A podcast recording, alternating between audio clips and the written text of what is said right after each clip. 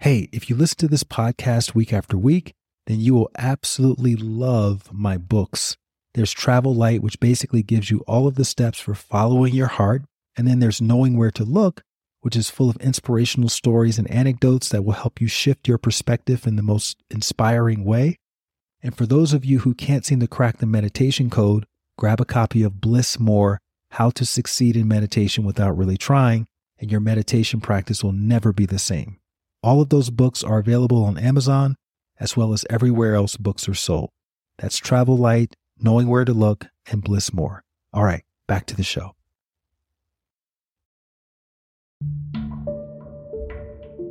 It was interesting because I was in this car getting driven outside of Paris and first of all, I didn't understand. I got punched right away, so I'd never been physically punched in my life. So I was ringing. My mind was just spinning, and and I and I was looking at to my left, and and there's this man kind of just screaming and crushing my phone and driving and saying all these nonsense. I couldn't really understand what was going on, and he was abusive, and I could hear like it was just very strange. But that blanked out, and then I heard a voice. And it wasn't my voice. I don't know who's still to this day. It's an inner voice, an outer voice, whatever it is, a guardian angel, whatever you want to say it, it is. But the voice said, Be exactly like him.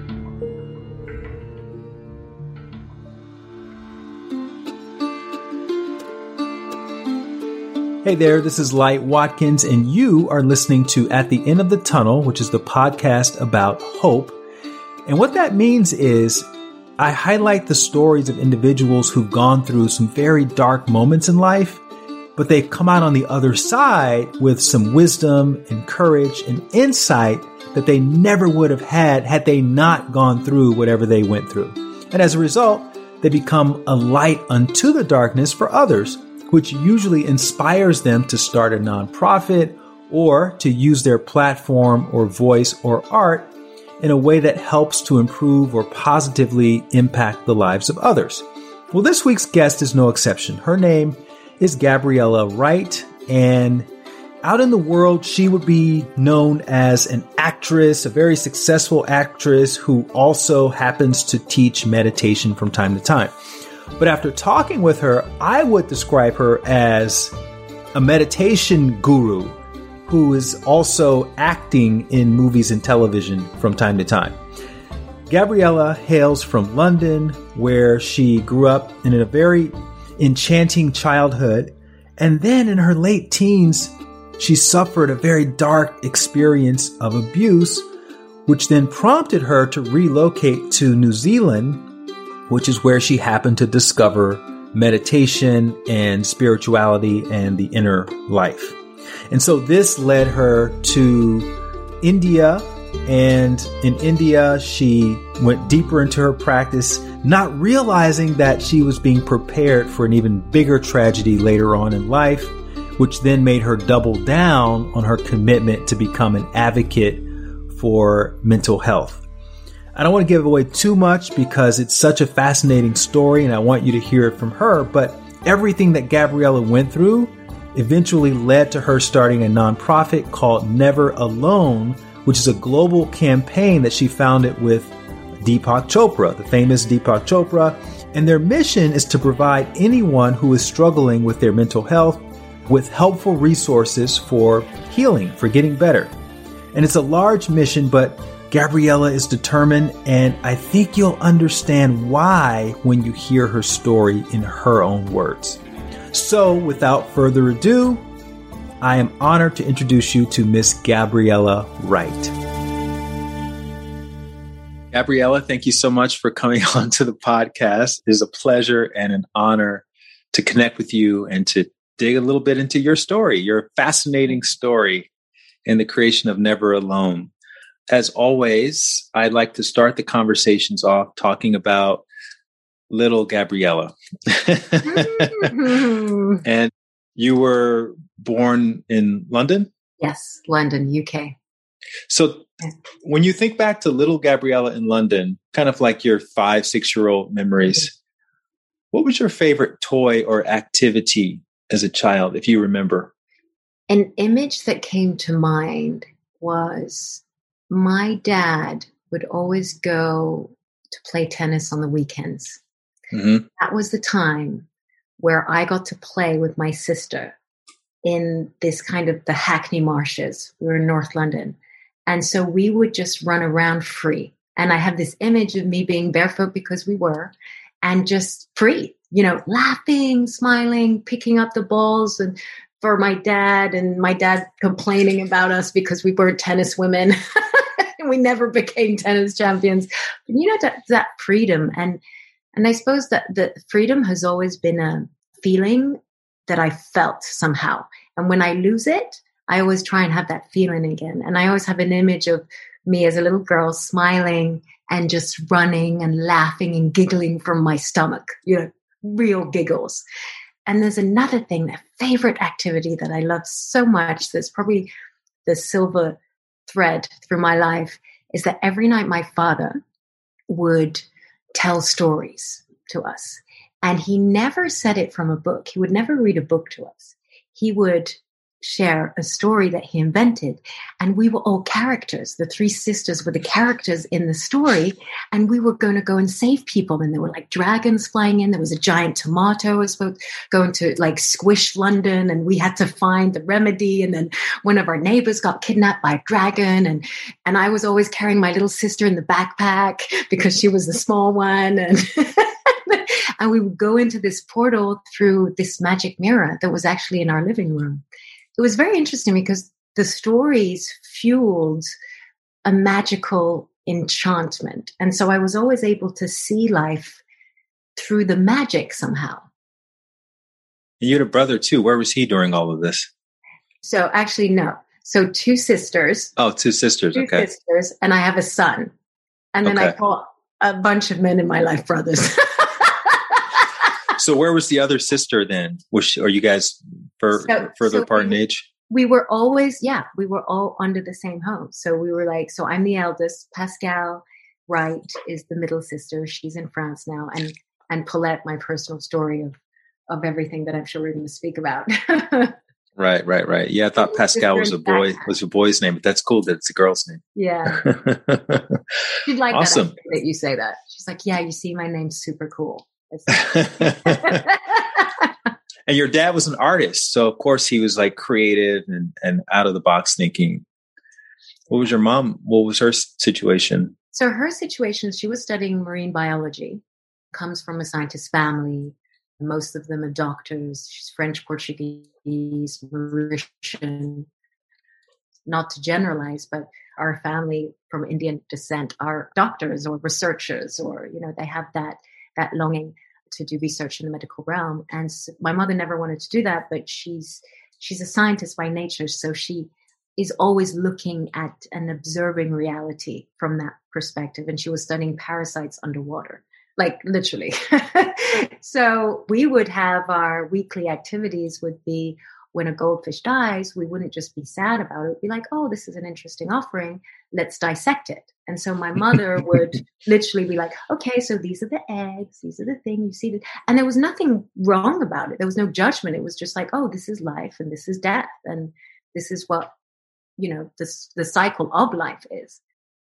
And you guys grew up Catholic. So was that like yes. really emphasized in the home life? I know like I grew up in the church and at church you talk about church stuff, but at home we never talked about church stuff. What was your what was your household like in that regard? It's a really good question because my father doesn't want to speak about institutionalized God or mm. institutionalized religion. But because my mother had a Catholic upbringing through the Portuguese and the French, we would never go to my father. I don't think has ever been to a church. That's actually at the funeral of my sister, which is interesting. But we would always say prayer for, for Sundays, Sunday roast, because of the sacrifice of the chicken or the lamb that we would be eating. So it's always a sense of gratefulness. And sometimes Sunday schools, but I quit because I told them that it was nonsense.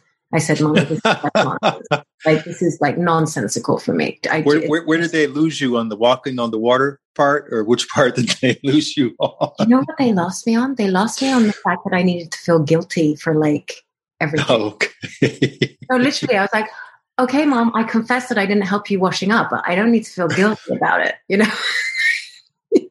so I was like, I was gone. I was like, I like Jesus. I don't understand the rest. so I, I left. I mean, I didn't, my mom was just like, she gave up. Hmm. Did your sister sisters follow in your footsteps in that regard?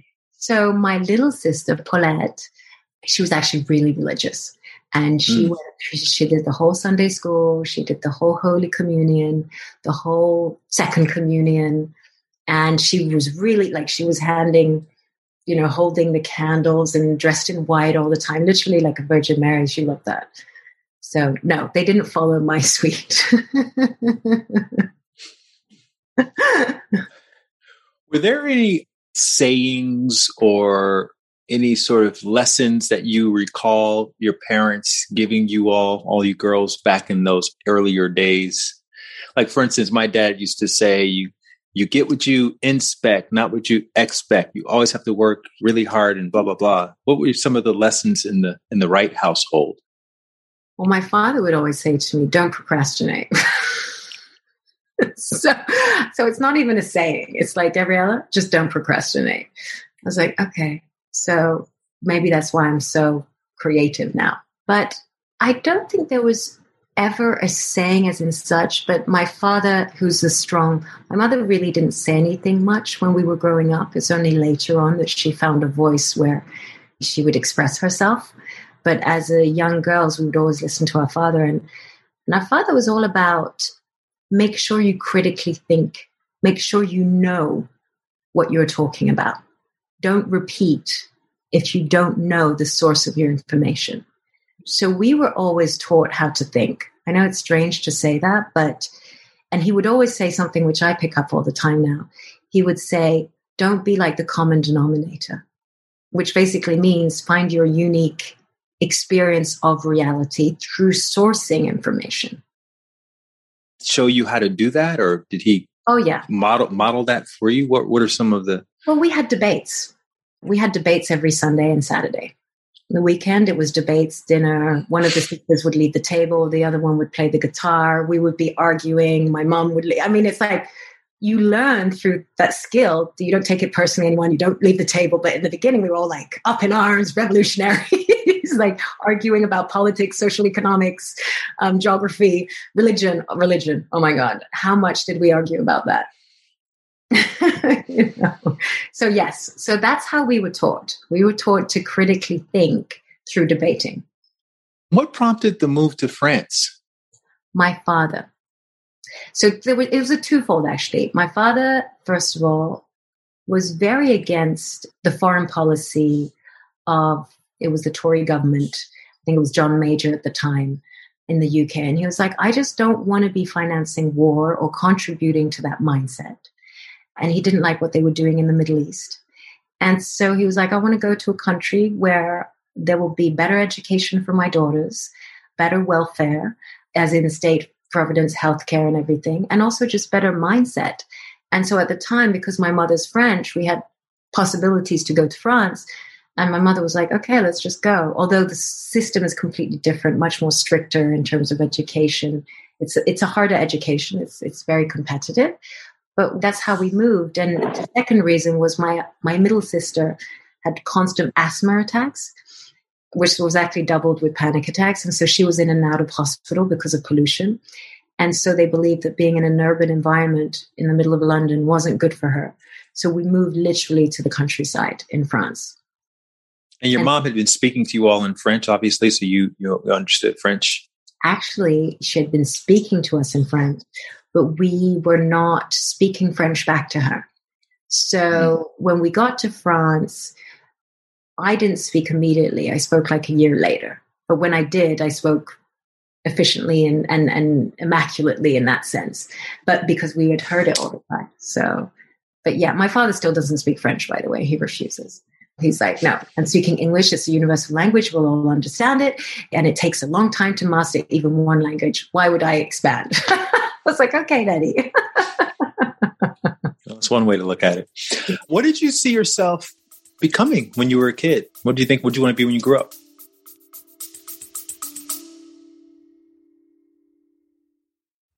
Hey there, really quickly.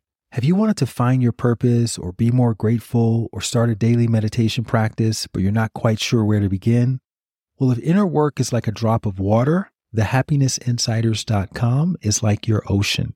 That's my online community where you can learn real world techniques for cultivating more fulfillment from the inside out. So, whether it's learning how to manifest abundance or access your potential or overcome fear or even just start walking every day, I've got a blueprint for you, which means you no longer have to use any more shoddy guesswork. And you don't have to use the lone wolf approach to improving yourself.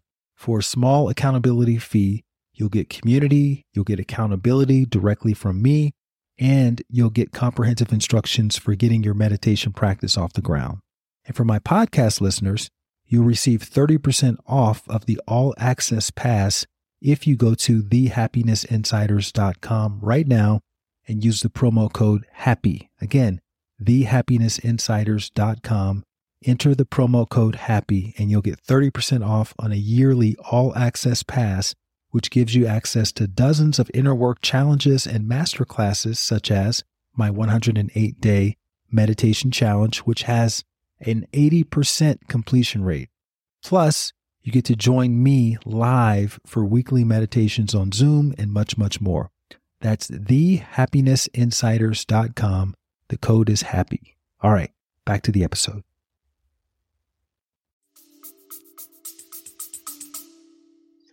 So, remember that sense of freedom that I mentioned? I always wanted to be free. So, it was all directed from freedom. So, it was like images that would come to my mind me on a horse, riding across South America.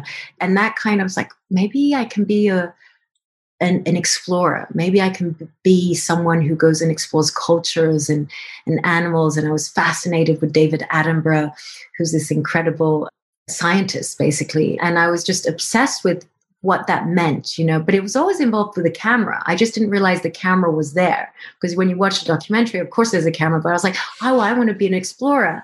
Like in front of this camera and like saying stuff to the world and sharing this. So I never thought the camera was even an object. Do you know what I mean? Mm-hmm. Because mm-hmm. even in, in at home, we had cameras all around because my father was one of the first to do video installation art in the 70s and 80s. And so cameras were just there. So it was like mm. a fork and a knife or a painting. It was just part of the environment. So I never thought that that was really a job or anything. Do you understand? It was just something that you use. And then I got involved in acting, but I was only doing it out of magical circumstances because I was asked to do, I was literally asked to do an improv and I was like, what's this? Oh, you pretend that you're, I was like, oh, well, daddy's told us so many stories, so I can just pretend this. And so I did it. And the teacher's like, oh my God, this is what you should do. I was like, what do you mean? What? I'm like nine years old. Like, what is, what, what am I? I'm just, creating a story. And so that led, that trickled down into my experience that there is a stage and that we can be on the stage and we can share that stage with an audience. So I started to learn everything of what that meant, whether it's directing, whether it's writing, whether it's speaking, narrating, it's all stage work. So that's how I got involved.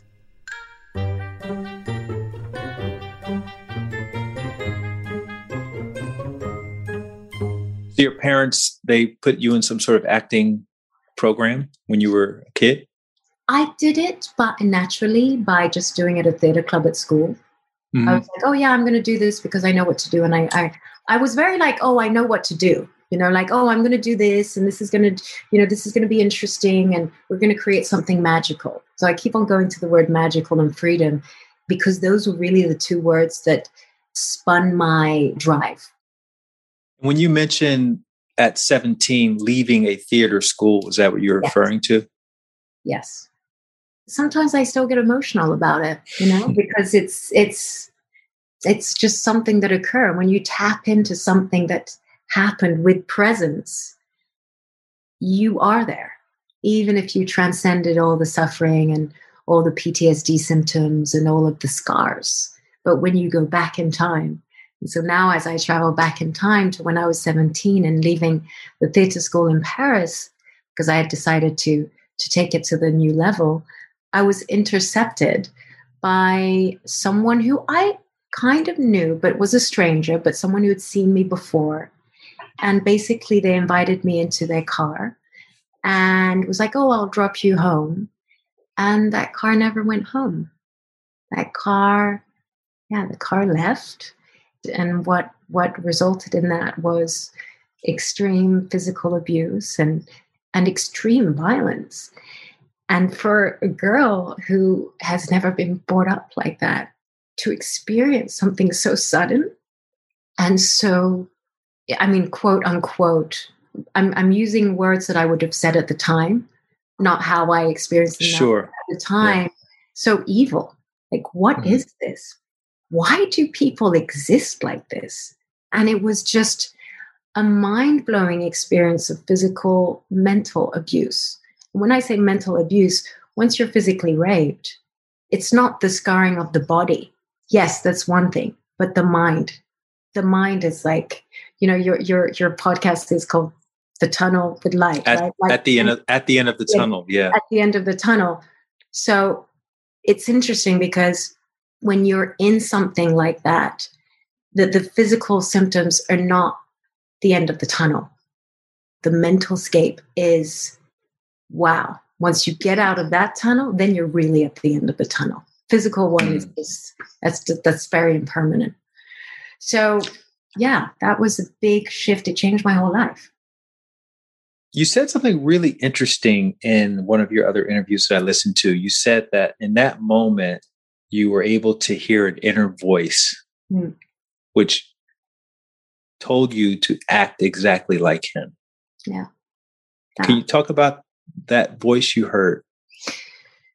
I was in this car getting driven outside of Paris. And first of all, I didn't understand. I got punched right away. So I'd never been physically punched in my life. So I was ringing. My my mind was just kind of spinning and and I and I was looking at to to my my left and and there's this man kind of just screaming and and and crushing my phone and driving and saying all these nonsense. I couldn't really understand what was going on. And he was abusive and I could hear like it was just very strange. And but but that blanked out and then I heard a voice. And it wasn't my voice. I don't know who's still to this day. It's an inner voice, an, an outer voice, whatever it is, a guardian angel, whatever you want to say it, it is. But the voice said, Be exactly like him. Do exactly like him. It was like be or do. But so when I heard that, or when I experienced the voice, I started to observe him. And he was shaking, like he had like shivers and he was stuttering and, and there was a frenzy. There was a frenzy, a hysteria. And I was like, wow, that's interesting. So I started to apply that at key critical moments over the next 24 hours. And that's how I was able to escape. Because what he saw, well, what I realized that he was actually scared of himself in the mirror. Mm. And I became mm. a mirror. And he was like, You're sick, you're sick, you need to be taken care of. Like it, it literally, like, because I wasn't crying for help or screaming anymore. Like that wasn't the thing. I was actually just numb, but becoming a mirror. And that mirror apparently was terrified. I'd never done that in my life. Talk about how that changed your perspective of the world after the fact. Well, you know, it was really interesting because, and this is why life is incredibly intricate right? It's so colorful and it's so diverse. Like I had been lucky to never experience abuse whatsoever. I had no idea, like absolutely no clue what it is or what it was to live in an abusive household. Right? Very caring parents, very intelligent, loving sisters, a wonderful extensive family, just a happy way of living. We might not have been rich or millionaires or whatever, but we had a very culturally rich, diverse environment, a lot of love and a lot of care. And so when that happened, all of a sudden, it broke my bubble. It broke my bubble in the sense, oh my God, if I'm experiencing this right now, what are other women experiencing in other countries of the world because I've read about these countries that have no systems, no welfare systems, no no no societal structures in the police systems and this and that. If I'm experiencing this right now, what are these women in a developing country? What are they experiencing? You know, at the time we would say a third world country. Now we say developing nations. But at the time, my my first thought with those words at the time were like, what are these women experiencing in India and Nepal? Like, what's going on there? What's going on in Africa? Because if I'm experiencing this now, and there's not much to do about it, because even in France, the laws and the structures are not supporting women. What's happening over there? And so, what it did is it broke my bubble of compassion meaning it opened my heart. It opened my my realization. I was like shit people are suffering. Yes i see it on the news. Yes my father's into politics and debating. Yes we debate about it but have i had had i ever felt it? Have i actually felt the suffering rather than watching it on news? And this time i was able to experience the suffering but through my own suffering. And that's when i was like i have to do something about this. Because if my suffering is just one drop in the ocean of human suffering, then I cannot be blind to this. There's no way I will turn my back to this. I have a question, and, and this may or may not be relevant to the conversation, but I'm just curious, whatever happened to that guy? Like, did your dad go out and look for him? Did you not tell anyone? Did you tell oh. everyone? Like, what was the aftermath of all so, of that? Because so, I, I want to go and kill this guy, you know? And I'm just hearing about it just well, now. He actually passed away years later. He oh. passed away. But what happened was is that he was very well like if this would have happened now with the Me Too, I would say that now, there's no way he would have survived. But back in the day, which is 20 years ago, there was a lot of structures that supported men in certain positions to get away with certain things. And that's what happened, which means it's horrible. I mean, it's obviously horrible for people like I and, and girls like I, but there was a whole thing that came out years later, driven by another woman, young woman, about people in that environment in that place. I'm not I'm not naming because I just kind of don't want to bring it all up. But the guy basically managed to escape a sentence, but he was then mentally declared ill and he couldn't work anymore. And then he passed away from cancer. That's the story. But yes, my father did want to go off after him. I had to leave the country. I had to go undercover for a year. When I say undercover, meaning nobody finds me. So I was living in another country. My family were obviously really distraught, and it led to my whole spiritual journey. Yeah, you ended up in New Zealand. I ended up in New Zealand, yeah. And you would not have been in New Zealand had that not happened. Yeah, yeah had that not happened. No. Talk about New Zealand. You were having a lot of internal struggles and you saw this thing in the newspaper. Yeah, that was really fun actually when I look back at it. You know, there was no light at the end of my tunnel. right. Well, your, your grandmother was in New Zealand. That's why you went there, my, right? my grandfather, my grandfather, grandfather. He had a he had a house there because his his wife was actually a, a professor at one of the universities, and so they happened to be there, and it just really worked geographically for what I was going through. So family support system. But what was interesting is that they had, you know, nobody knows how to. I don't know if I think it happens in every family, but once there's a trauma happen, there's even a taboo to talk about it in the family, right? So I was also dealing with that. It was very hard for anyone to comprehend. And why also another thing, yes, I did leave because I, I didn't feel safe. There was a lot of things going on, a lot of intricacies with law and this and that. So I left. But also the fact that every time I looked into my parents' eyes, I would see so much pain mm. and so much suffering that it was so unbearable for me to even like, I had to make them feel good and then take care of me. And I'm like, I can't do that. I just, I, I can't. I just cannot. It's like, I don't even understand what this suffering is. I get that something occurred, but I'm still suffering. I don't understand why I'm still suffering. So that's why New Zealand was a godsend because I was able to isolate myself, even if you shouldn't be alone in certain times, but sometimes you need to be away from people who know you so well. so that mm-hmm. you're not stigmatized in who you are, so you can expand on who you are. And that's what ended up happening. And I was already in New Zealand for a week and I hadn't even walked out of the house. I couldn't look in the mirror. I was crying. I was shaking. I was, I was, I was a wreck, you know, I was literally experiencing PTSD and I didn't want to go on medication. That was one thing that I was, it, it, you know, it works for a lot of people. My uncle, who's a doctor, was like, this is what you got to do. And I was like, no, I just don't feel that I can do that because if I numb myself right now, I will not understand the root of my suffering. Where did you get this awareness from, though? I mean, was people in your family, had you been meditating or Never, exposed no. to it at all, or any no. of these sort of expansive spiritual concepts? No, nothing. Like, absolutely nothing.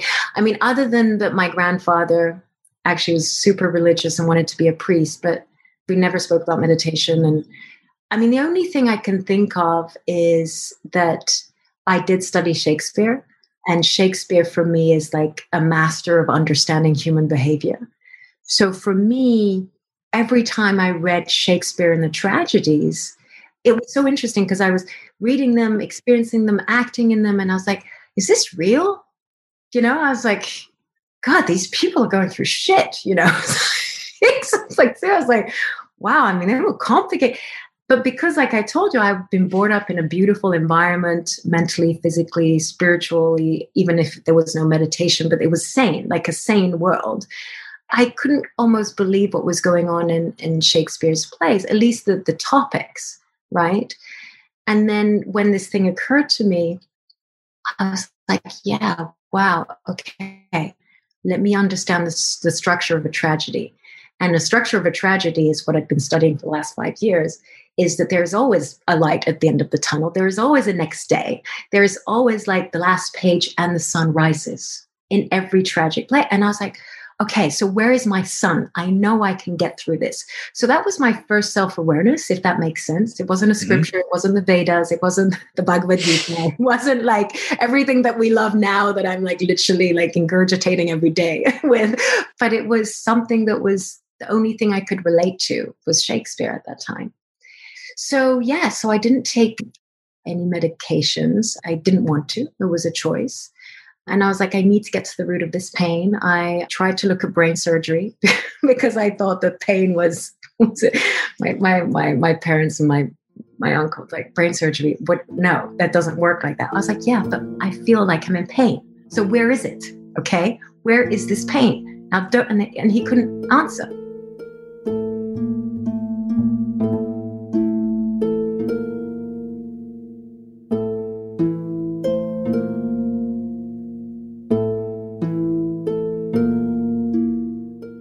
you have anyone you confided in? Like, do you have a best friend back in France that you were talking to on a regular basis? Who were you talking? To? Who were you processing this with at the time? So I didn't process it with anyone. I had a journal. I had two journals actually. I've never said this. So I had a journal that I was writing to my best friend every day. And then I had a journal I was writing to myself. And those were the only two interactions I would talk about my inner journey. I spoke out about it to nobody else. So actually, I was really sitting with myself. Like, I, at least for me, I needed to experience loneliness somehow, solitude. Like, I needed solitude to start understanding what this thunder of pain was and so that's how i that's how i started writing actually.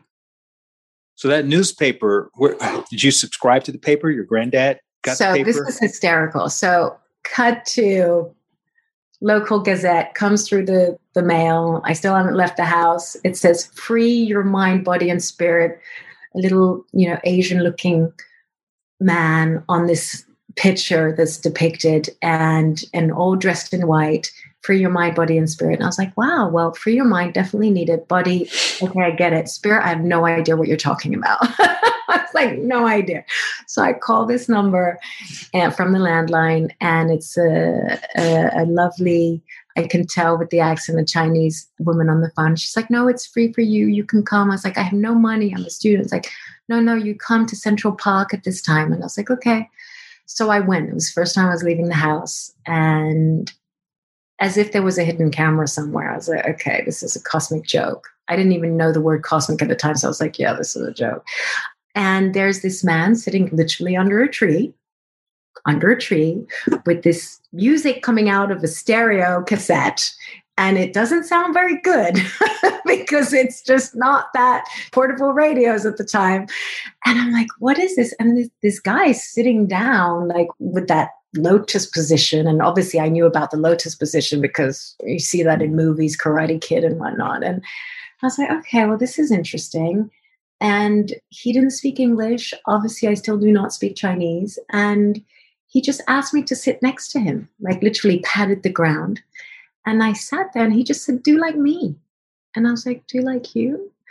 And so, same thing, I started to observe him and he started to show me how to, a few Qigong techniques that just like moving the hands, but we were always sitting down and I tried to understand what that meant. And I could start feeling energy, but I didn't really comprehend.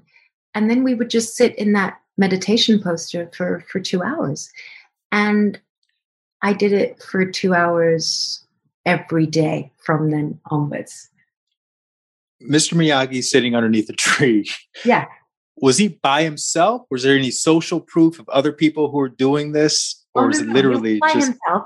And this woman, there was this like Chinese woman who was kind of like trying to like get people off the street to sit next to him. I mean, it was a very bizarre thing.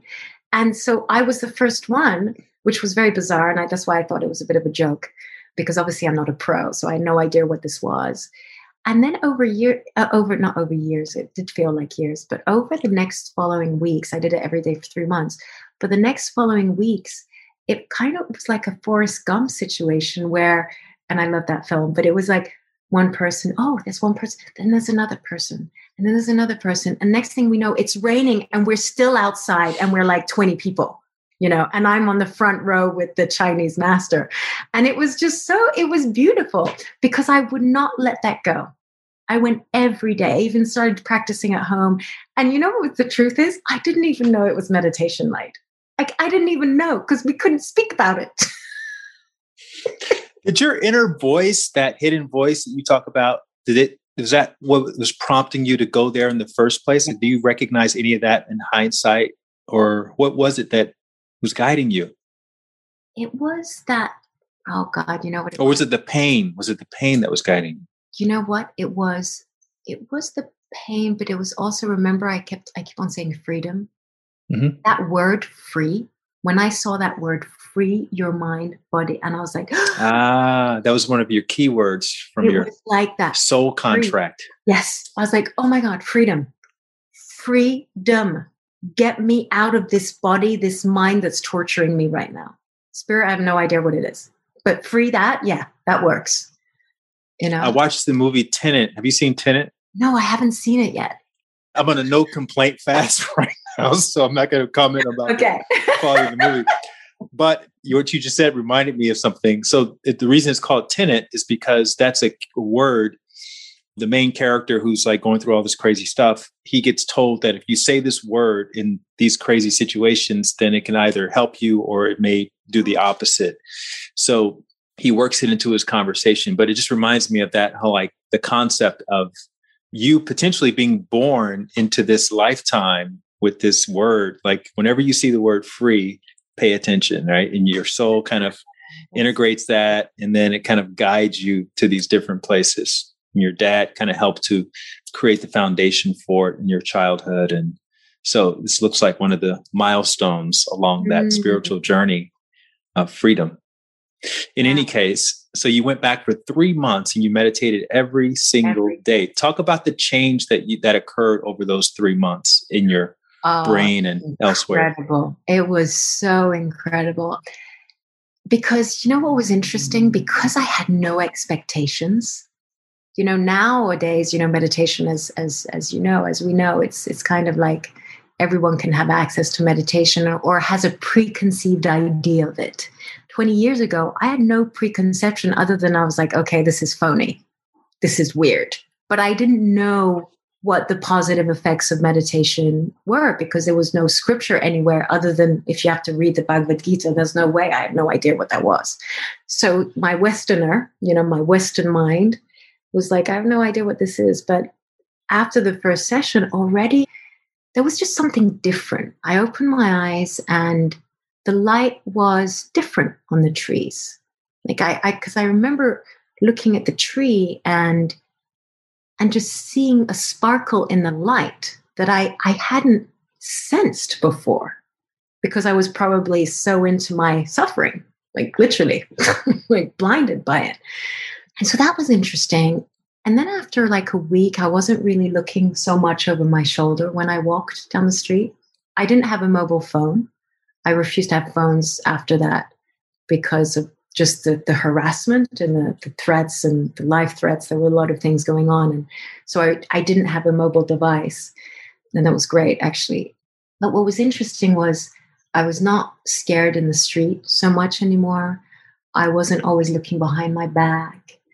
In the beginning, when I was quote unquote sitting under the tree with the, the Chinese teacher, I would sometimes open my eyes and go like this, oh my God, because this isn't a public square. So people were walking by. It's not like, oh, we're in a lovely dojo or in a temple. Like, no, no, no. We're that's, shopping center. Okay. So it's not like there's incense flowing. No, none of that. Okay. This is like crude. You're sitting on the grass. Okay. This grass, that's nice. But you know, this, you can hear the ice cream truck, the people walking down the chatter. Like there's a lot of noise and you're exposed. You're in public. And, and I remember opening my eyes and being like, oh my God, this is so embarrassing. Like guys, there's going to be guys looking at me. Like I felt like violated even with my eyes closed of, of people just looking at me but then that all started to subside and at home i was i was doing it as well. I was sitting in my bed and just sitting up. And at one point i think it was like at the second month in i journaled all of this so i'll, I'll have the precise if i go back to it but i think it was in the second month i started to experience the running of my blood through my veins. The inner sensation of actually hearing or feeling it's not even hearing it's feeling experiencing how fast my blood is pumping through the veins. And i remember i was like wow that's that's fascinating. You know i, I it, but every time i opened my eyes i was seeing the light differently. I was mm-hmm. seeing objects differently. I was not crying. That's another thing. After a week i started i wasn't crying as much because every night i was crying. Then it was like maybe just once a week or you know and it would come in i would get triggers but they were not defining me i wasn't mm-hmm. prisoner of the triggers anymore and that so, happened without speaking like the guy wasn't speaking to me you said because of that you were the perfect student yes. because you had no idea what the hell you were doing so exactly. open to whatever the experience was but having had that experience in contrast with the thing that happened to you back in France. Yeah. And you're now what 17, 18 years old. Yeah. How were you thinking about success at that point? Because you're on this track to becoming an actor, right? So obviously there's you have plays, you have Hollywood, like, but you also have this self-healing journey. Where do you see success in your life at that age if you were going to project ahead maybe 10 or 15 years to where you are right now? It's a really interesting question because when I was suffering with that extreme suffering, I was incapable, incapable of acting whatsoever, meaning there was not even a thought of success there. I experienced my life changed and I'm doomed. I'm doomed to this pain. And if I'm not free of it, I'm going to have a fucking miserable life. I'm sorry for my language, but that's how I felt. I was like, I am going to experience a miserable outcome. And that's not how I want to live because if you've got to live life, you have to live it fully. And I want to be barefoot walking down the street. And so I, I literally, I was like, I don't want to be confined you know confined as and i'm confined right now by this thing that happened to me that stopped me in my tracks so i wasn't thinking of success i was thinking or success was getting this trauma out of my body so exactly. i can be free again Exactly. The six, exactly. So I was like, and so what was interesting was that it, it coupled with, I think it was the second or third month in my meditation, quote unquote, still didn't know I was doing meditation. So it's important because now we use it all the time, but it's important to understand that I had no idea what we were doing. But in that space, that silence, I was able to see my bare feet on a stage. And at that point, I was like, okay, I'm ready. And so I just mm. booked in a local newspaper, saw local auditions, and I booked two one in a musical and one in a Shakespeare play. And that was the beginning of me coming back into something that I wanted to do. But I knew that I could not operate from pain. I was incapable. And I also knew that it's very easy to numb pain. And I also refuse to do that. So I don't know why. I just think that it's not that we've had alcoholics in the family or or anything of all that, but I just knew I couldn't operate from pain. If I'm a creative being, I don't need to create from stimulants whether it's painful stimulants of your own mind, whether it's pills or alcohol or drugs. I just feel that our potential is far more than just what that is, those things mm-hmm. can do. Yeah, it might be a great buzz for a second, but how long is that buzz? So I was self aware in that sense. After those three months, you stopped going every day. And then between then and I guess a few years later, you landed your first role in a movie. Was that the one in India that took you to India? It was the first official co production between France and India, which was a big deal at the time. And I was the lead, one of the leads. And that took me to India to go on tour and, you know, be on TV shows there and promote the film. And it was about. And you had a kid at that time. I did. I had a kid very early on. So you were a very new mother very all of this. yeah, and I think it was a response to be on I mean, obviously my son's here and he's going to be 17 next month and you know, it's kind of crazy, but I think the trauma, um, the event just really put me in touch with my impermanence. Like I could die tomorrow kind of. And so for some reason, I also needed to feel safe. I needed to experience safety. Um, there are so many levels to trauma and to the unraveling of trauma. And one of the experiences that I needed was I needed to feel safe. And so it led into me getting married shortly after. I mean, two years after the trauma, meeting this this man who then became my husband. We divorced later because I I realized that the relationship was still based on trauma. And once that trauma that aspect of feeling safe healed, I was like, I don't need to be in this anymore so yes i mean it's it's that's what i mean. Trauma is fascinating. It it can construct your life but you can liberate from the construction if you own right. it fully.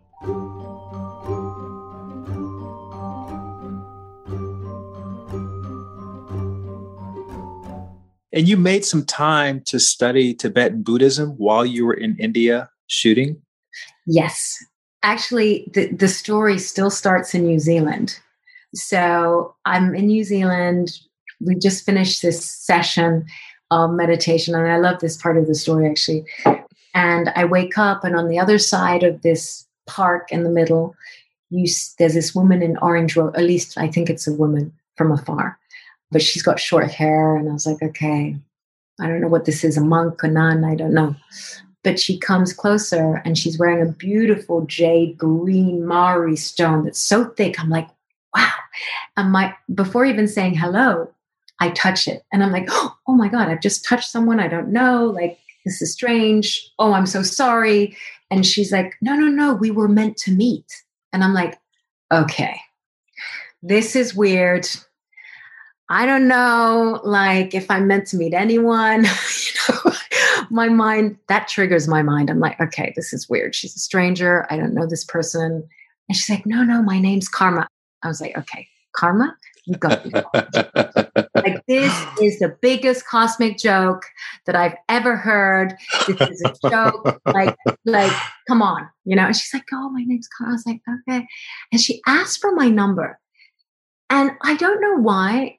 I give it to her, but I do. And that's the first time I've given my number to anyone since the event, okay, mm-hmm. since the trauma. So big deal. Obviously, I regret it five minutes later. I'm like, why did I give my number? and I'm walking home, and now I'm like, not walk, walking home peacefully. I'm like walking home with like, why did I do this? Hopefully, she'd lost a piece of paper.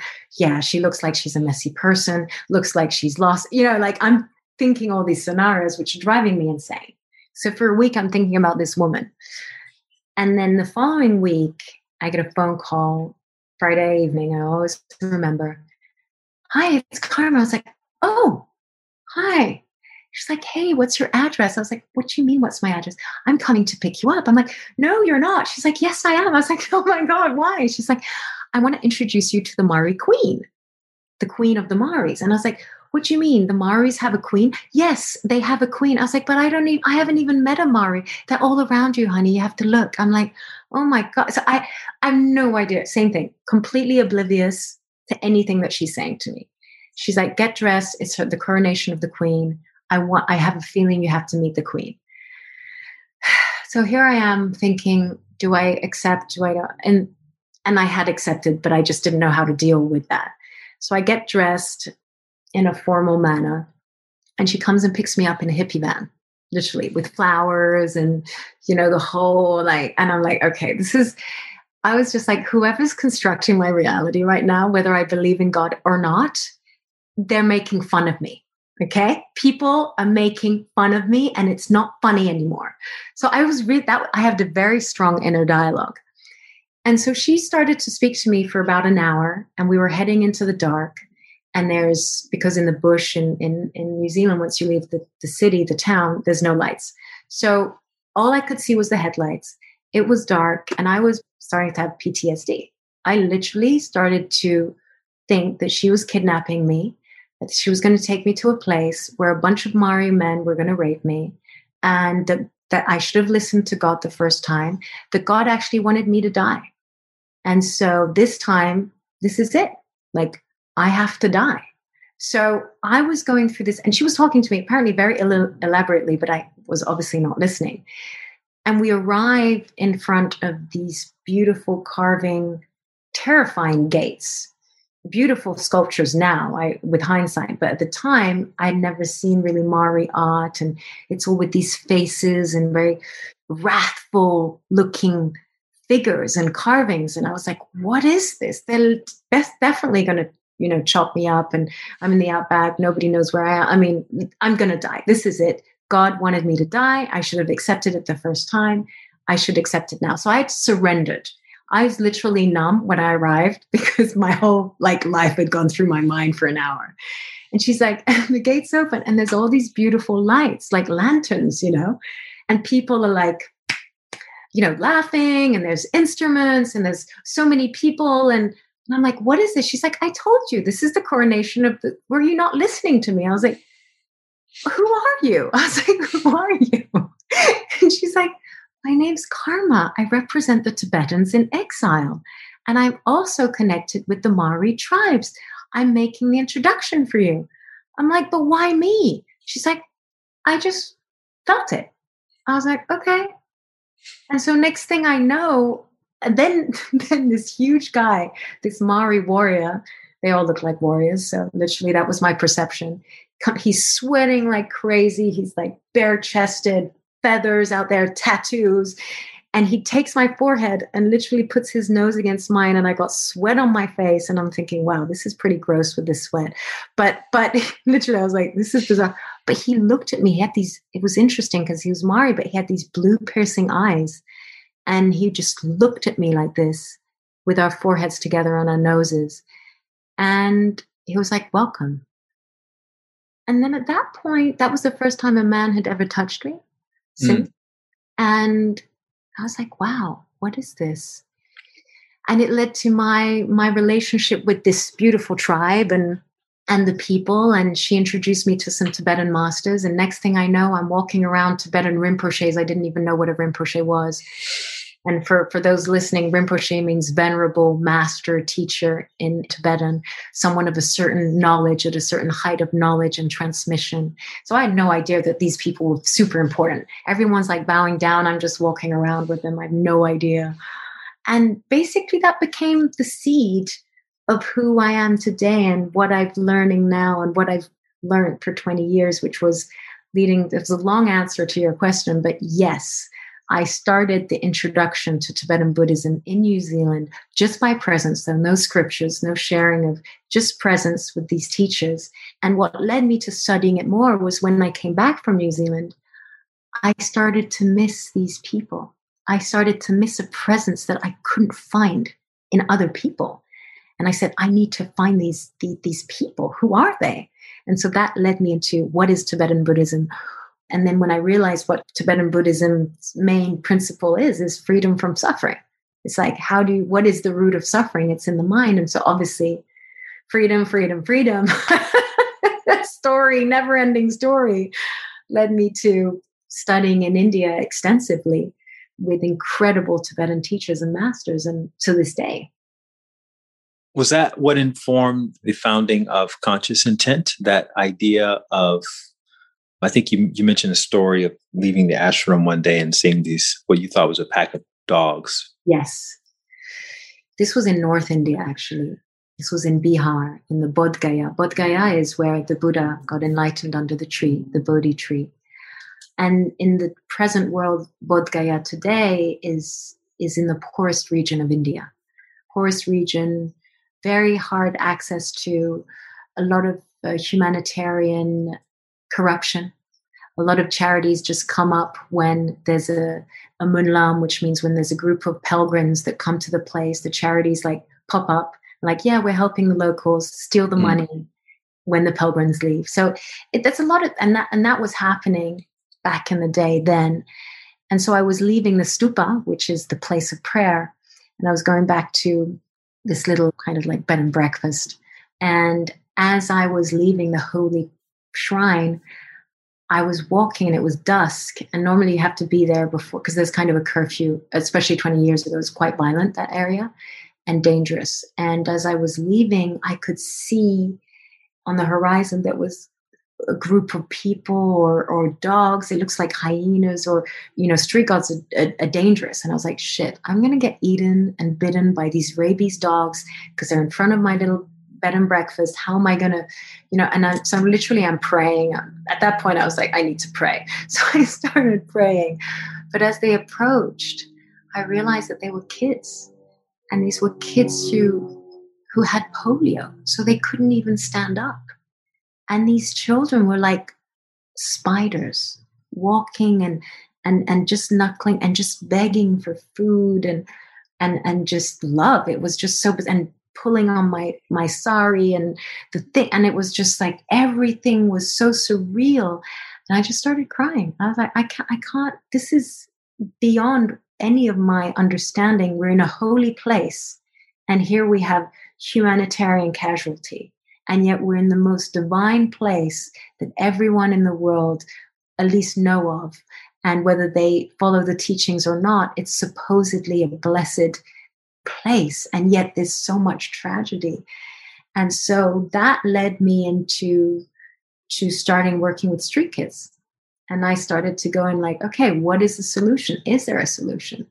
Uh, what do we need to assess? What can we do? And that's when i understood all the corruption the pop-up the, the all of these things these sex trafficking you know routes the the slave human trafficking routes the you know the the rag pickers and the the mafia controlling the kids. So even and then the organ trafficking. And it was just so overwhelming. But at the same time i was like no we we have to get to the bottom of this somehow. And you know we still are as a collective. But but it definitely triggered my mind because as a practitioner as you know when you start doing the work what it does is it opens your heart.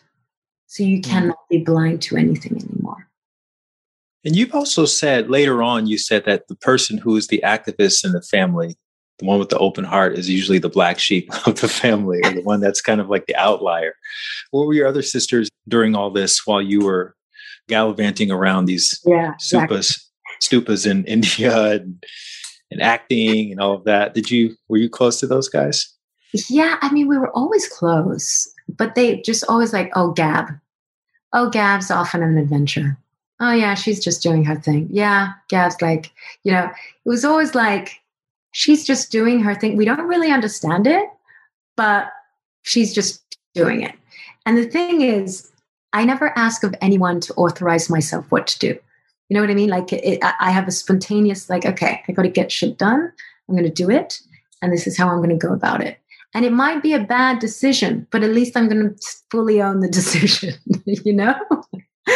so, and, and so my, my, and they were young, you know, we, with the youngest, we're seven years apart and we have three and a half years difference between each sister. And I don't know, we were connected, but, but they just let me be somehow. Did you become vegetarian and take on a spiritual name as well? So I was vegetarian for seven years in my 20s, but I got so skinny and vegan and gaunt that it just didn't work for me after a while. yes, I do have a Tibetan name. I don't have an Indian name yet, but I do have a Tibetan name. you stood up at Thanksgiving and said, everybody, my new name is. Exactly. My name is like my parents are just like, okay, whatever. Like, but, but it, everything came full circle with the recent story of my sister. Let's talk about the offering. So you're making, you're in the Tudors, True Blood, you're doing all these wonderful projects and whatnot, raising your son. And then you get this was the movie The Offering offered to you, or did you help to create? No, I helped that? create it. Okay, so let's talk about the genesis of, of, of what was called The Offering at the time. Yeah. So that's another very interesting story. So I love it. I'm going to be short, but I, no, it's fine. Take your time. It was it was about 12 years ago now this director, documentary director, who worked with an incredible theater director called Peter Brook. So people who who know who Peter Brook is, he's basically he was the first theater director to use black actors in Shakespeare. He's an incredible, inc- he's now 90 something, and he, he's just one of those pioneers, Peter Brook. So when this director approached me and said, Listen, I'm a protege of Peter Brook, I'm like, okay, I want to work with this guy because that Peter Brook, he wrote a book called The Empty Space, which is all about the stage work and and now we know in our language it's all about consciousness, but at the time I didn't know that that's what he was talking about. So a key Bible for me. So I was like, oh my God, I have to meet this this, this director. So we meet. He's like, listen, I, I I want to talk about a possibility of doing a film with you and another actress. It was scripted. And it's about a couple who lose their child to suicide and they then need to rekindle their love and travel and go to Nepal. And they do selfless work, selfless service work in a leprosy camp. And I was like, okay, so what do you want me to play? And he's like, I would like you to play the second lead in the Nepal part where you're basically you're the humanitarian you're taking care of the leprosy camp. And so you welcome this Western couple who've gone through this tragedy. It's like, okay, that sounds interesting. The film never got made in how we wanted it to get made, mostly because the producers and in France, unlike the US, in France, you have a strong grant system for filmmaking. And so we were not getting the grants because they came back every time saying that no, child suicide doesn't exist. So I was like, well, that's interesting because most of your films are very depressing. That's true. French films are really depressing. and at the time, child suicide wasn't on the radar, but we knew about it. You know, as researchers, we knew, meaning, you know, and not researchers, meaning he he was obviously a researcher, but I was just observing, right, what's right. going on. And I could see that, you know, there were some issues of suicide around. And so the film never got made, unfortunately. And then I'd say four years ago, the director got back in touch and he said, Listen, Gabriella, I really want to do this film, but let's do it completely differently. Let's do it documentary style. You play a mother who's lost their son to suicide, and it's all set in LA, and we're going to work it from here. and we'll build on the story. And you go to Nepal and experience, we're not going to do the leprosy camp. You just experience your own grief and how to spread the ashes there. And you meet incredible people on the way who explain life to you and death. And I was like, okay, that sounds great. Actually, I was like, awesome, you know, like road movie, great. Let's do it in independent style. That's how it started. And three months into the shoot, because, okay, so this is an independent movie. So we raise money, we shoot, we need more money, we raise more money. It's not a studio movie. This is not, a, we don't have that luxury for a certain subject like this. Because still at the time, four, three years ago, there was still like, oh, suicide, it's a taboo subject, it's too depressing, people are not going to want to watch this you know, there's still that stigma because there's a stigma about suicide. So even content creation is stigmatized. It's kind of horrible. It's like you're stuck, right, in terms of financing. And then that's when it got very personal. So as I was creating this project, as I was creating it, our blind sight, or I, I still call it my blind spot, but maybe you'll have other words for it. My sister wasn't feeling well. And she had called my mother and said, Listen, mom, I'm not feeling well. There's something up. I'm just distraught. I, I, I don't know what to do. Do I, I need antidepressants? Should I go? Should I go on antidepressants? What should I do? Like, my mother was in London with my other sister, and I so happened to be flying into LA to pitch a project to Amma, the Hugging Saint, for my conscious intent company. Right? I was on a flight, and and with Amma, and I thought everyone had this under control because it's okay to not feel okay. It's just like, okay, you don't feel well, we we'll take care of it. But but I think we we we look at things casually, like how are you? Oh, you're not feeling well? That's okay, you'll be better tomorrow. You know, it's it's a casual way of dealing with things because we don't have the language. And that was Friday. And then Saturday morning, I get a Facebook alert. I'm completely jet lagged, and there's a sis- there's a picture of my sister that pops up saying missing persons report. I'm like, what? Like this is a joke. This is a childhood friend from my boarding school posting a, a picture of my sister saying missing persons. I'm like, so I call my other sister. I'm like, what the fuck is going on here?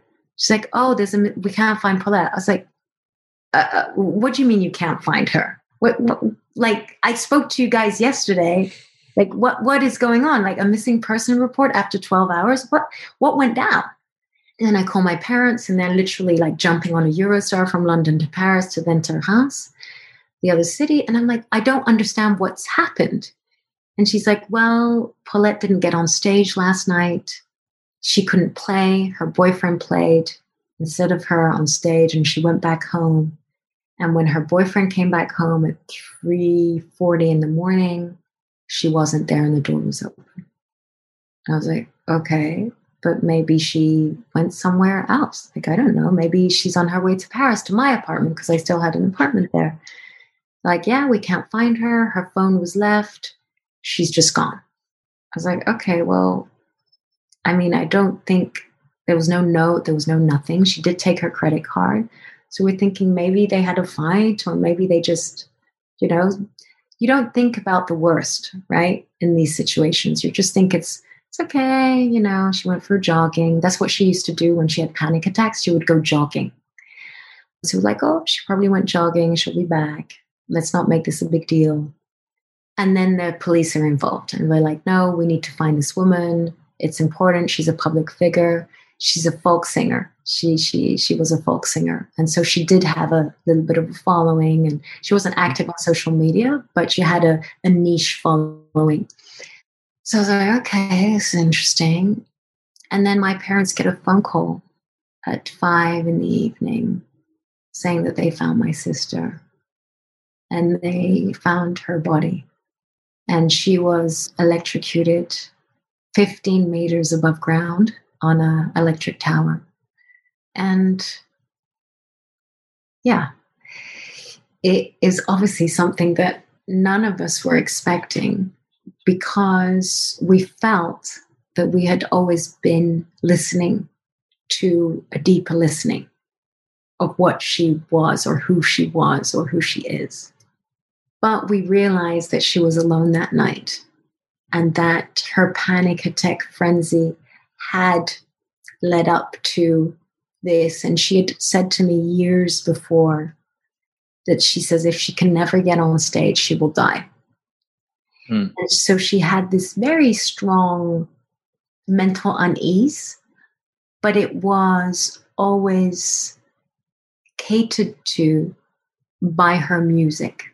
She was able to express herself through the music and through the lyrics. And we was like, oh, that's beautiful art. That's beautiful art. But we should have listened more to the meaning of the lyrics. And it's not that it's a bad thing or not, but that's why I say it's a blind spot because actually, all of her suffering of this mental illness, we didn't realize she had actually an ongoing mental dis-ease that's very existential, but also was triggered by by a certain way of, you know, sometimes we, we think it was a genetic predisposition coupled with the environmental factors. But she would, if she would still be alive today, she would have been officially diagnosed as bipolar. That's what they said. If she would have survived this crisis, she would have been diagnosed and she would have been able to have more accessible help.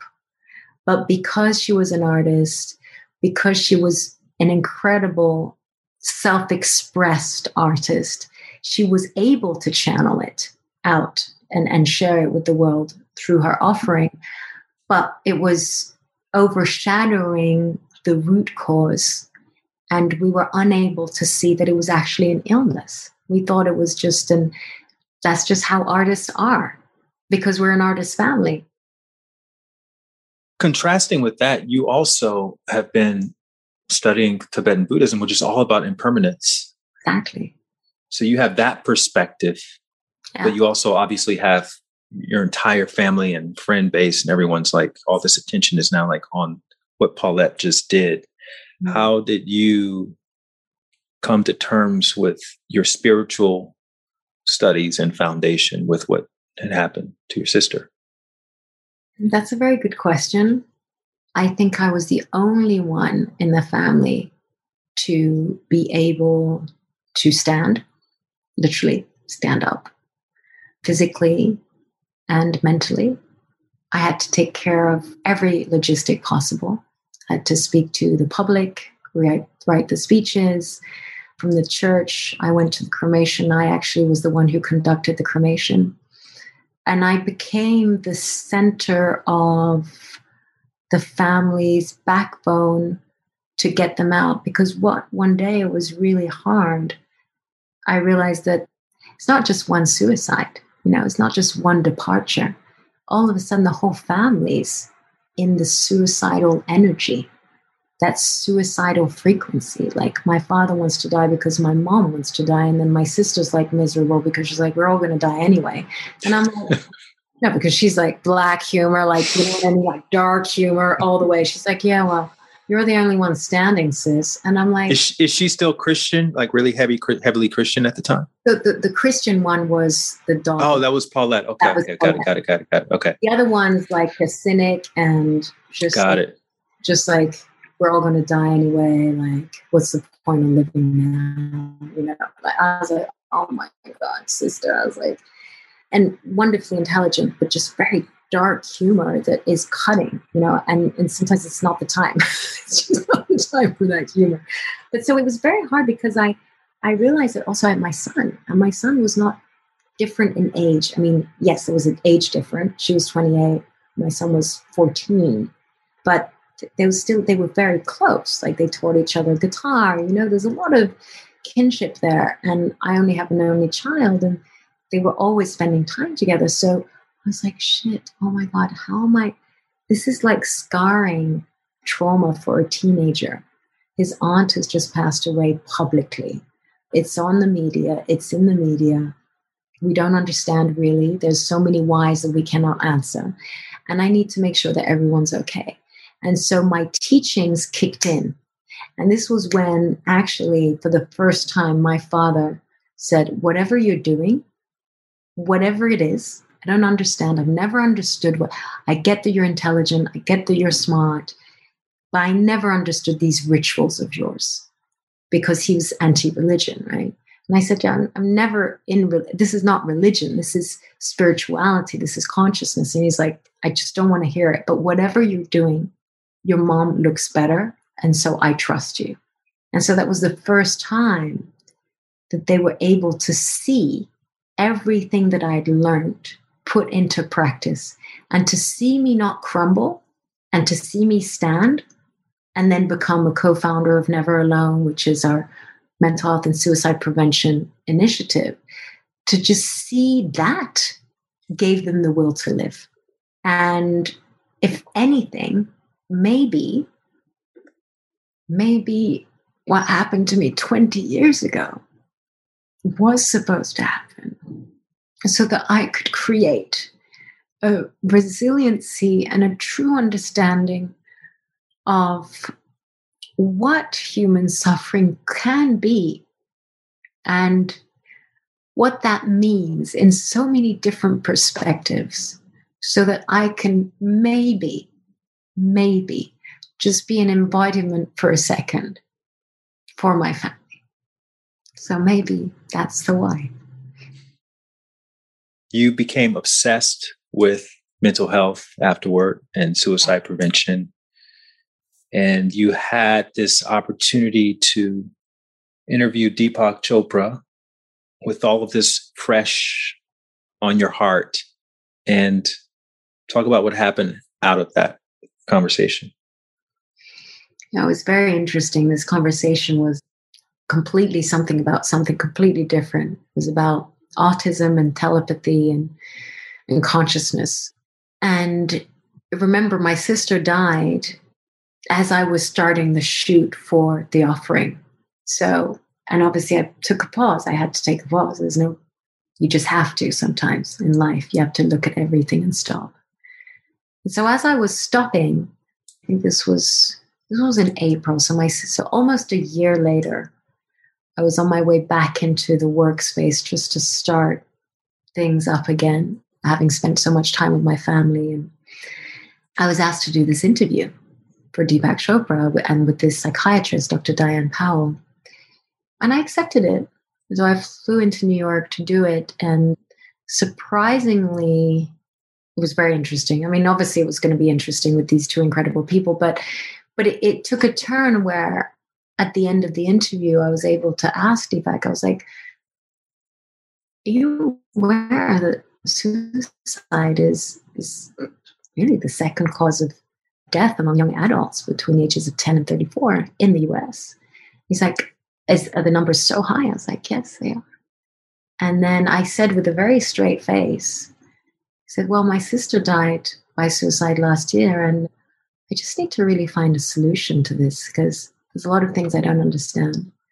He's like, wow, you just said that so level headed. It like that was kind of the the energy, right? And and I said, well, this is reality. He's like, wow, you really understand consciousness. I was like, well, 20 years later, I hope at least I'm at the beginning of something. did you did you bring that up in most of your conversations, or I'm wondering why did why did you bring that up with Deepak out of the blue? At the end, because the guy who was filming, who had set up the interview, was also the director of because he had set up an app called Minddive, was oh. the, the the director of the offering. And so he said he asked me in French. He was like, ask him this question. I was like, really? Yeah, ask him. So he Deepak couldn't understand what he was asking me in French. Got it. And so I said to him, and the end, but I wasn't going to. I wasn't actually ever going to bring it up. And Michelle was like, no, bring it up. And that's when we were able to correspond after we finished the interview. And he's like, I want to know more. And I said, actually, I'm filming this documentary, feature, stroke, narration. Maybe you can share some insight. And he was like, I would love to. Do you have anything to show me? And that's when I showed him part of what we had shot, shared more personal story. And he said, This is great. I'll do anything. I'll be in the film. But more importantly, let's create an initiative. Let's create a movement because obviously there's something that needs to, to occur. And that's when he introduced me to Poonacha Machaiah, who's the, the other co-founder of the initiative and, and who brought all the technology and all the, you know, the incredible other facet dimension to the initiative. But that's how it started. Very, very simply. Wow. You know, I love that story. Planned. Nothing planned. Just an offhanded remark. Yeah, literally. and Deepak, of course, thinks in movements. So yeah. when he hears something that he feels touched by, he's like, let's create a movement. And yeah. now, obviously, you know, you on the other hand, you could think, well, he probably says this to everybody. What gave you the impression that he was serious about this? Deepak has shared in, in multiple ways that now he's in a part of his life where he wants to give back more so than ever before. And he's like, I, I want to be able to reach a billion people. That's his foundation is reach a billion people to a more joyful, sustainable, healthy world. But I want to be able to make sure that they are experiencing joy and mental health and mental well-being because he he uses more the word mental well-being as the common denominator thread that we should we should enhance and so he's like that that's essential and he wants to turn his foundation which is has always been science driven and research driven for everything meditation yoga you know ayurveda looking at all of that. He's like i want to make sure that that supports humanitarian impact.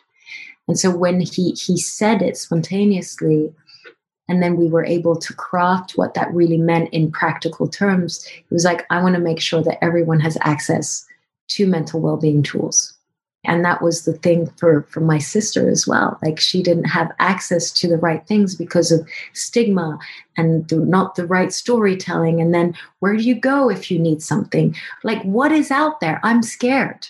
And when you have mental illness plus mental health issues or or realities it's not even issues i'm just saying they're realities right? You need to be able to feel safe when you're looking for something for resources. mm. So it became a whole different want. And he's now 74 like it, it, he's he's wanting to experiencing humanity through the extension of his being and his seva which is selfless service. And that's how he sees this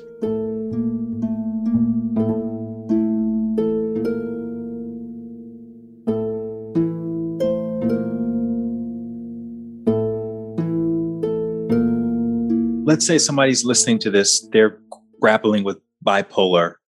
You've described your platform as sort of like a Shutterstock of mental health. So just walk us through how that works. Like I'm in my house, maybe on the brink of harming myself. I'm suffering from this disease. What do I do? If you have a telephone, you can access to our emotional AI chatbot. I know AI sounds so like de- dehumanizing sometimes, but mm. this chatbot is actually nicknamed after my sister, Pee Wee, which mm. was her name. And she's available 24 7.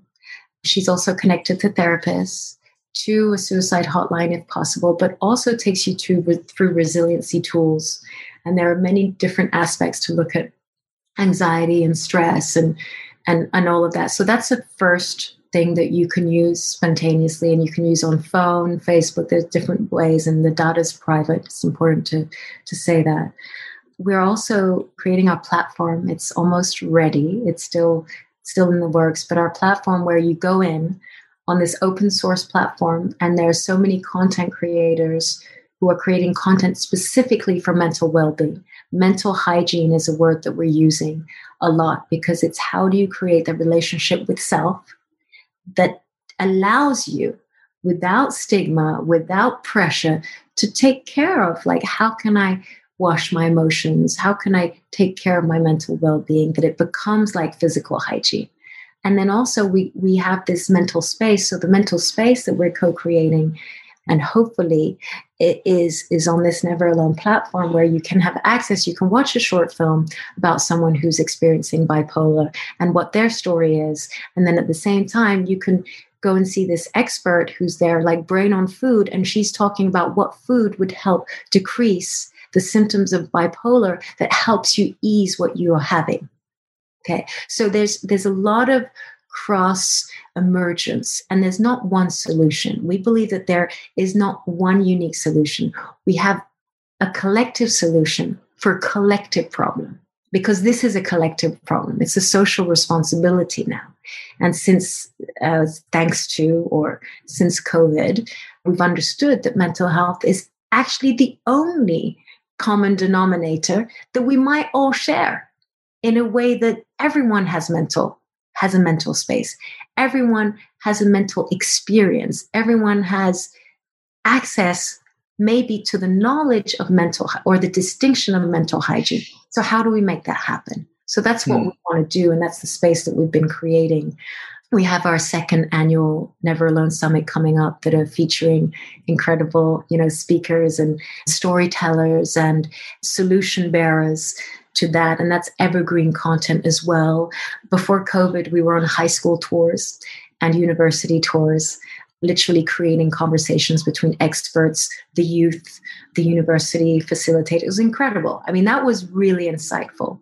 So there, there's a lot of obviously we can't be in the community right now physically but once we can get back on the train physically we're creating all the these hubs so nobody ever feels alone you also have a really interesting blockchain technology that yes. incentivizes the best content creators yes. can yes. you talk about that Yes. So I apologize for anyone who's a specialist listening to this on technology. I'm more of like the general storyteller. So I'm not a technologist. Poonacha would be able to answer this question way more. But what I can say and why I love that we built Never Alone on Hedera Hashgraph technology, which is a blockchain technology, it allows content to be traceable and also content to be you know that it's from the right source. So when you view the content as a viewer, you are also gaining a token because you viewed this because it's you so you've acknowledged a content creator so you get a token for viewing it and the content creator also gets a, a token because you've seen it and he's given it to you or her so basically there's an exchange that it will add up and you can then use these tokens to either donating someone who needs therapy on the platform. Some sometimes you need, you know, paid therapy or you need a, a grant for something. As of now, is called the Love in Action token. So it basically means how do we create the love in action as a as as an embodiment, but as an exchange. And it's also a way the token allows you to to make sure what you're seeing is backed by research, you know, as well. Because it's important. There's a lot of things that are out there, and some things are great, and sometimes might they some things might not be so great for your present state. So we want to make sure, because mental health, it's an important, sensitive topic. We want to make sure there's we're supporting the infrastructure of people already working as therapists, as psychotherapists, as psychiatrists within that realm, and completing that with other mental hygiene tools and self awareness practices. How are you funding all of this? So, we got a grant. We got a grant from Hedera Hashgraph, which is great. And we're raising funds by donations. We're, you know, we're initiative. So, it's a 501c3. So, it's, it's donation based, but we are looking at creating more of a social enterprise structure to allow us to fund this seamlessly with having without having to be start, stop, start, stop, because it's like a, we want to make sure this is sustainable. And that's why the token structure allows us to also make sure that the platform is taking care of itself. Is there anything you need help with as an organization? Designers, engineers, anything? If anyone's listening to this and they say, I want to yes. be a part of this. Yes, yes, we do. I mean, engineers for sure they can get on get on calls in Poonacha content creators as well of course you know like yourself you know like we we want to make sure that this is truly a way to create free content and yet the content is within a currency so everyone is rewarded you know so it's an ecosystem that allows content creators to thrive and the audience to thrive and be engaged and really find what they want. And it's all free. This is what I want. I, I my dream is that it's a democratized access platform. So we get what we need when we want it and we can go and get it and have it accessible. Couple more questions for you. So, how are you thinking about success today? Today, I think success, like now for me, is really about fulfillment fulfillment of my inner reality. I have such a rich inner reality. I, I just want to make sure I don't pass away before all of these things are done because then I'm going to have to reincarnate and come back to this. I'm like, let me get everything out now. You don't want to go back to high school again? yeah, yeah, no. I'm just not in the mood right now. I think like my life's been very complete already. I just want to make sure I'm not missing anything. so I, I, just think success for me is just making sure all the projects uh, that I'm writing that I see in my mind's eye, whether it's films, documentary series, that all this conscious intent and this conscious content actually finds a home so that mm-hmm. it inspires people. That's very important for me. And for me, it means everything. I, I, I don't compartmentalize success or the future because I really see my work as a humanitarian with Never Alone and all of the other outreach programs that I've done over the years and me as an actor and a, and a uh, I would say producer, maybe director uh, at one point. I just find it all one. And my son's now big enough to lead an independent life of his own very soon. And so I feel my success now is going to be linked to my freedom of expression. And so let, let's see where that takes me. Beautiful. And let's say somebody listening to this has lost a loved one from suicide, what would you you get a chance to have a conversation with them about that? Was there is there anything you would tell them on how to move forward? You know, it might sound cliche, but I just want to tell them that they're not alone. That your suffering is our suffering. And your suffering is connected to humanity's suffering. And what that does is that it can fill you and drive you into an incredible force of inspiration for the people who are left behind. So if you're listening to this or you're hearing this and you need something, yes, grief is grief. Grief has a time of its own, it has a rhythm. There's no need to rush through the rhythm. But when you experience it fully and you look at it straight in the eye with your being and your sensations and everything, then you can start to experience your presence that is beyond grief. And that presence has a role. And that presence has a, it's not for nothing that you've experienced that right now. So your uniqueness in your situation is connected to a higher vision. And that vision is for you to, to be triggered into what can you do mm. for the people who are suffering even more. I, it reminds me, I, I was once in a relationship with someone who suffered from depression and some suicidal tendencies. And it was my first time being so close to it because you know if you're not ever exposed to it you kind of i have these sort of stereotypical ideas about it. And you just see how it could happen to literally anyone. So anyway flash forward this past october one of my best friends committed suicide. Mm. but he had been suffering or living with mental disease for several months and i got a chance to interact with him and I feel like because I had been through the other experience, mm. I was mm. able to fully show up.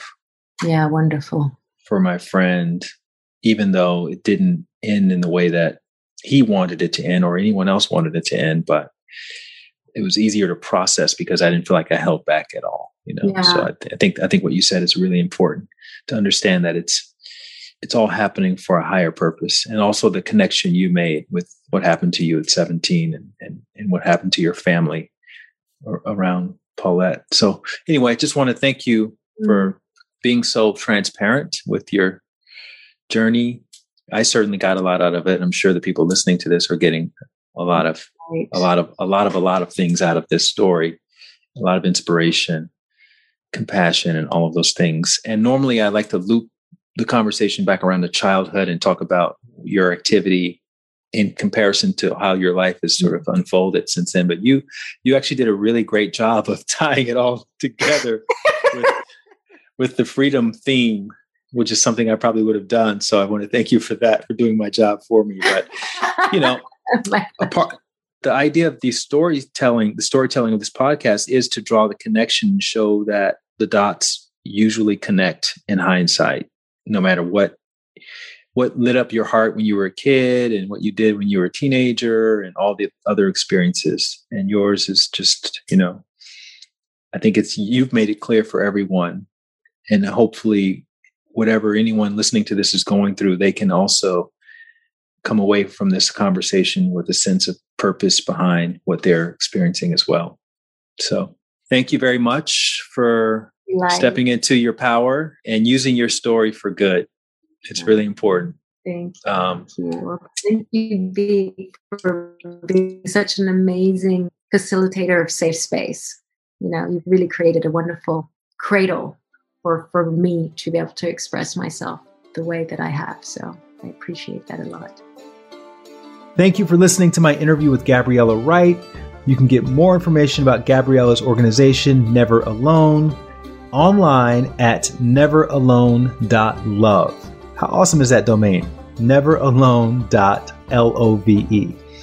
And to get the show notes and a transcript of our conversation with all the links and everything, you can go to lightwatkins.com slash tunnel. While you're there, you can sign up for my daily dose of inspiration email. And you can also order my book of inspiration called Knowing Where to Look 108 Daily Doses of Inspiration, which comes out May 25th. And please don't forget to leave your rating or review so we can help other people find these inspirational stories. And I've said it before, I'll say it again.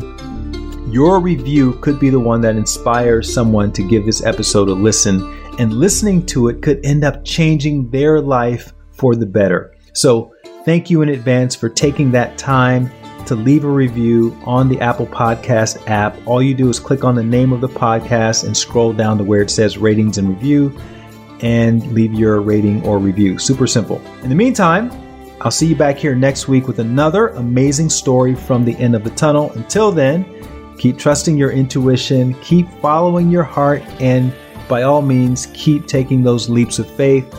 If no one has told you recently that they believe in you, I believe in you. Have a great day.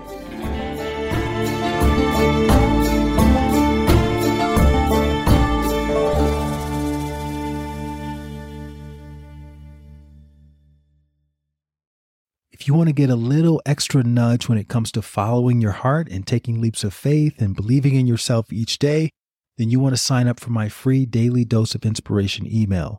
You'll join 30,000 other subscribers who receive a short inspirational story or anecdote that's meant to inspire you to become the best version of yourself each day. You can sign up at lightwatkins.com and you'll get your first inspirational message as early as tomorrow. Again, just go to lightwatkins.com. You can sign up for free and you'll wake up each morning inspired to be the best version of yourself.